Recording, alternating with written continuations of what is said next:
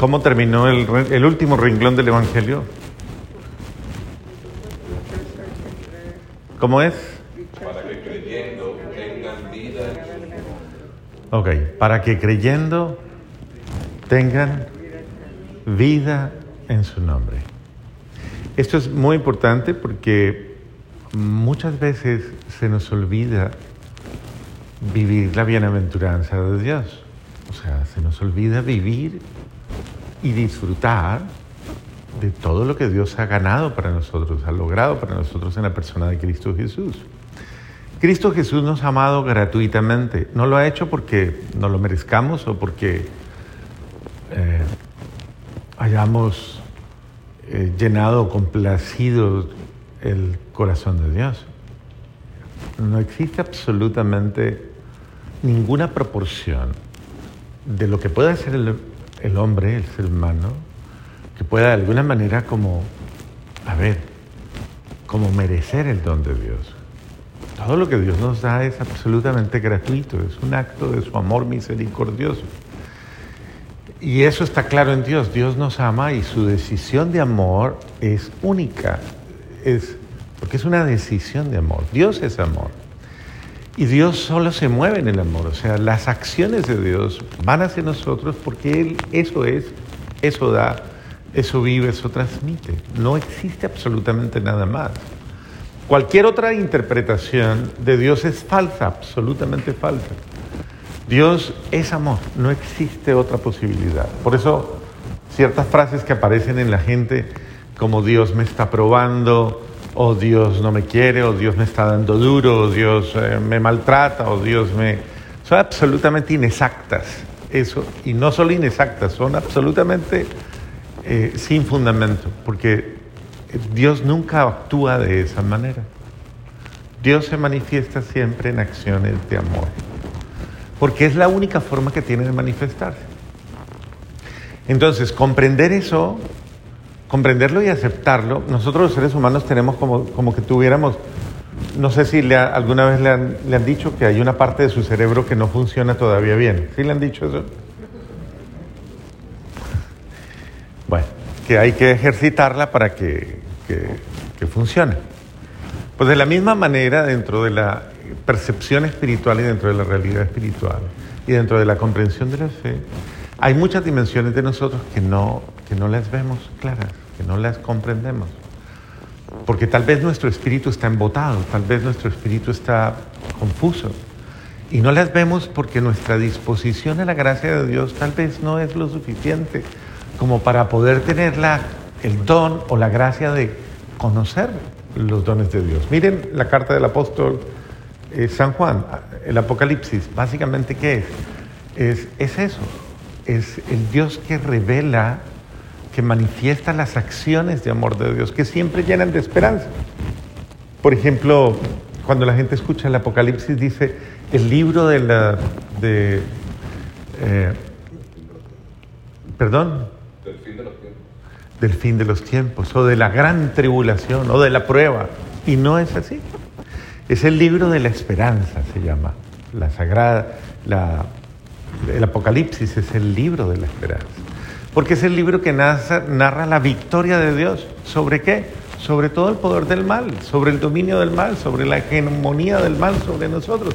Cualquier mal, siempre Dios vencerá. Siempre vencerá. Yo soy el que ha vencido a la muerte. Yo he vencido todas las circunstancias. Dios vence, eso es lo importante. Y lo importante es comprender que yo no vivo una vida sin Dios. Él vive conmigo, Él vive en mí. Todo lo que ha hecho lo ha hecho para unirse de una manera más plena a mi humanidad. Precisamente por eso se ha hecho hombre, ha vivido como hombre, ha sufrido como hombre, ha muerto como hombre ha resucitado en su corporeidad humana y divina, para que el ser humano también pueda resucitar con él. Y en ese sentido, la acción de la misericordia de Dios es que ha venido al hombre para rescatar al hombre en su propia humanidad. Y desde esa perspectiva, mi humanidad, que tanto problema me da, que tantos conflictos muchas veces me, me genera, esa humanidad mía, en Él encuentra la libertad, en Él encuentra la, alegría, la bendición, el gozo, la, todo, la capacidad. En Él encuentro absolutamente todo. Pero ¿qué tengo que hacer yo? Pues obviamente entrar en Él, acogerlo a Él y dejar que ese buen Dios en su infinito amor actúe en mi vida. Y esto es algo que, aunque es una experiencia personal, absolutamente personal, también lo es comunitaria. Por eso, tanto el Evangelio como la primera lectura habla de los dos momentos, tanto del momento personal, íntimo, como del momento, como del momento eh, de, encuentro con Jesús. Eh, el caso de los apóstoles es el caso del miedo de los apóstoles, del temor de los apóstoles, de la duda de los apóstoles. Revela simplemente la condición humana. Para nosotros incluso lo sobrenatural de Dios, incluso lo maravilloso de Dios, nos asusta, nos da miedo. Nos da miedo entrar en esa dimensión, aceptarla y vivirla. Eh, y no solamente ello, es que no le creemos, no lo creemos. Eh, toda la semana nos han venido hablando los evangelios y todos los días nos han venido ratificando y diciendo cuántos signos, cuántos prodigios, cuántos hechos ha, dado Jesús. Vimos eh, los discípulos de Maús, vimos precisamente después de que los discípulos de Maús fueron, y hemos visto este evangelio que se repite mostrándonos ese lapso de ocho días entre la primera y la segunda aparición. Y nos va mostrando precisamente eh, todo lo que estaban sufriendo los apóstoles. Pero luego nos muestra el evangelio, eh, la primera lectura, donde vemos que los apóstoles han sido transformados totalmente. Tanto, tanto, tanto, tanto que ya son aquellos que públicamente eh, reemplazan a Jesús. O sea, ya no es Jesús el que va sanando y obrando milagros. Son los apóstoles y en virtud de su fe, de su certeza, de su confianza, van obrando milagros. Recuerden al principio de semana, cuando veíamos en la primera lectura ese hecho tan bonito de Pedro sanando al paralítico de la puerta. Eh, no tengo nada para darte, pero de lo que tengo te doy. En nombre, en nombre de Cristo Jesús, levántate y anda. Es, es, ya es la fe del apóstol, la fe del que cree. Pero vemos en el Evangelio la fe débil de Mateo. Y la fe débil de Mateo es también nuestra propia fe, que en muchos momentos necesita un encuentro personal con Jesús, necesita experimentar a Jesús necesita vivir a Jesús de una manera especial y que esto es irreemplazable, o sea, usted no puede vivir con la fe del otro.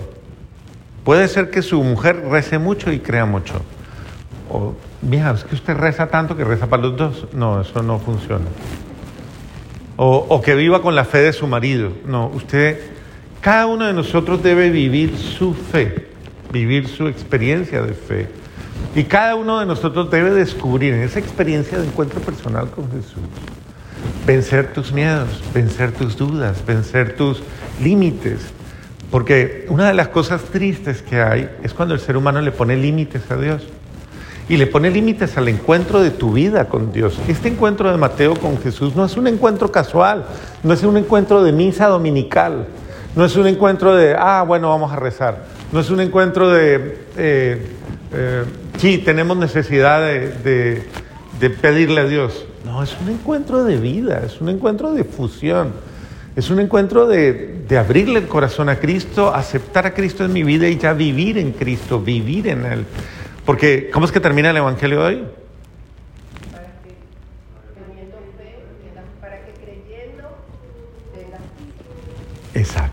Tengan vida. Y es, entonces, ¿cómo es? Creyendo, tengamos vida en Él. Es el sentido de, cuando una persona vive sin fe, y esto es delicado porque es comprenderlo, todos estos días está confrontada la fe. Todos estos días nos están hablando de nuestra fe. ¿Crees o no crees? ¿Crees? ¿Le crees o no le crees? O sea, pero ¿vives con fe o vives sin fe? Soy un hombre que vive en la certeza de la fe, una mujer que vive en la certeza de la fe o vivo en la ambigüedad, vivo en la inseguridad, en la incertidumbre, o sea, esto es muy importante porque nos ayuda a comprender que muchos vacíos de mi vida, muchas inconsistencias de mi vida son falta de fe, pero sabemos que es fe.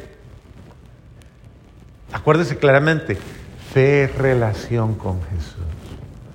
Eso que Jesús quiere establecer con, con Tomás. Fe es tócame, siénteme, víveme, es decir, acéptame.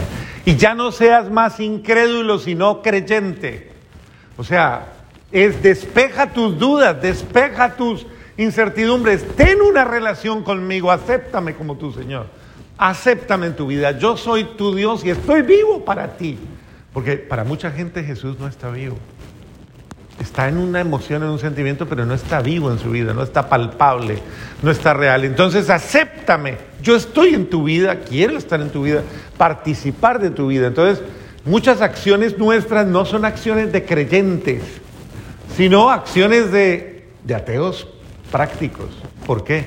Porque en lo que hago ni vive Dios en mí, ni actúa Dios en mí, ni me guía Dios, ni me dejo mover. Ay, pero yo recé esta mañana. Sí, pero es que usted a veces reza hasta por agüero. Señor, bendito sea Dios. Virgencita Santa. Y si tiene por ahí algún amuletico, porque digo amuletico, que es el rosario, cualquier cosa, mucha gente lo tiene como amuletico, ¿no? Entonces lo saca, lo besa, ya, bendito sea Dios, ya me va a ir bien. Ajá. No, pues eche alguna cosa más, algún ungüento, alguna cosa rara por ahí. A ver. Eso no funciona así, eso no es fe, eso no es, eso, eso es magia, eso es otra cosa, eso será brujería, pero eso no es fe. La fe es una relación con Dios, la fe es una vivencia plena de alguien con quien yo comparto mi vida y alguien a quien le permito salvarme en todos momentos de mi vida, actuar en mí, vivir en mí, obrar en mí, hacer en mí una historia de vida, pero no es cualquier cosa. Entonces es, es importante que entendamos, si yo quiero experimentar absolutamente toda la gracia que Dios me quiere dar, primero que todo debo creerle, creerle a Él, creer en Jesucristo y creerle a Jesucristo y permitir que verdaderamente Él eh, pues inspire todas mis acciones. Y, Él mueva mi interior. Y lo mueva a eso que, que Tomás se sintió movido cuando lo tocó. Ese Señor mío y Dios mío, esa exclamación, es un acto en el que el corazón se quebranta, el espíritu se rompe, la soberbia se anula y el ser humano se humilla y verdaderamente reconoce y, dice, bendito sea Dios, ¿por qué te niego mi vida? ¿Por qué te niego mi corazón? ¿Por qué te niego? ¿Por qué te niego amarte? Amarte con todo mi ser y compartir mi vida contigo. Aceptar pues la misericordia de Dios hoy y disfrutar la misericordia de Dios es dejar que ese amor de Dios obre en mí primero que todo, me salve que ese amor de Dios me confirme, que sane mis dudas, que sane mis incertidumbres, que ese amor de Dios me llene de esperanza, me llene de alegría y me llene de bendición. Y es absolutamente necesario, yo lo necesito, pero también necesito llenarme en todos los demás. Una persona que se llena del amor de Dios, que se llena de la presencia de Dios, inmediatamente impregna todo su ambiente de ese mismo amor inmediatamente se vuelve de esa calidad humana. Y entonces por eso es una persona que con mucha facilidad va a entender, va a comprender, va a acoger, va a perdonar, va a ser cálido, va a ser... Hay mucha gente que entre más religiosa se vuelve, discúlpeme que diga esto, pero es la verdad, más dura se vuelve, más eh, violenta se vuelve, agresiva se vuelve. Y todo en virtud de las cosas son como son. La religión es la religión, la norma es la norma, la palabra es la palabra, el evangelio es el evangelio. Y el amor y la misericordia, que son lo único que salva. Entonces, ese tipo de rigurismos no son de Dios. El único que salva, y lo único que salva, es el amor de un Dios que se vino a meter en la miseria humana a untarse de humanidad, dijo el Papa, ¿no? A untarse de, de oveja, dice él. Pero es a untarse de humanidad, mezclarse con la humanidad del otro para salvarlo. Ese es el Dios que salva. No el Dios que mira desde, desde allá y, y, ve a los culpables, a los malos, a los buenos. No, ese Dios no es el Dios del cristianismo. El Dios del cristianismo es el que, el que lucha contigo, el que no te juzga y te dice, eres un X o aquel, sino yo, yo, me- yo, te, yo comparto contigo, yo me entrego para que tú vivas. Yo doy mi vida para que tú la tengas. Ese es el Dios bueno, el Dios que el único que salva de esta manera es el que se entrega, amándome y amándome hasta el extremo. Tal vez como nunca hemos, no sabemos amar como Dios nos ama. Por eso es bueno meditar en cuánto amor me ha tenido Dios para que yo aprenda a amar, a am- amarme a mí mismo y amar a los demás como Dios me ama. Renovemos nuestra fe.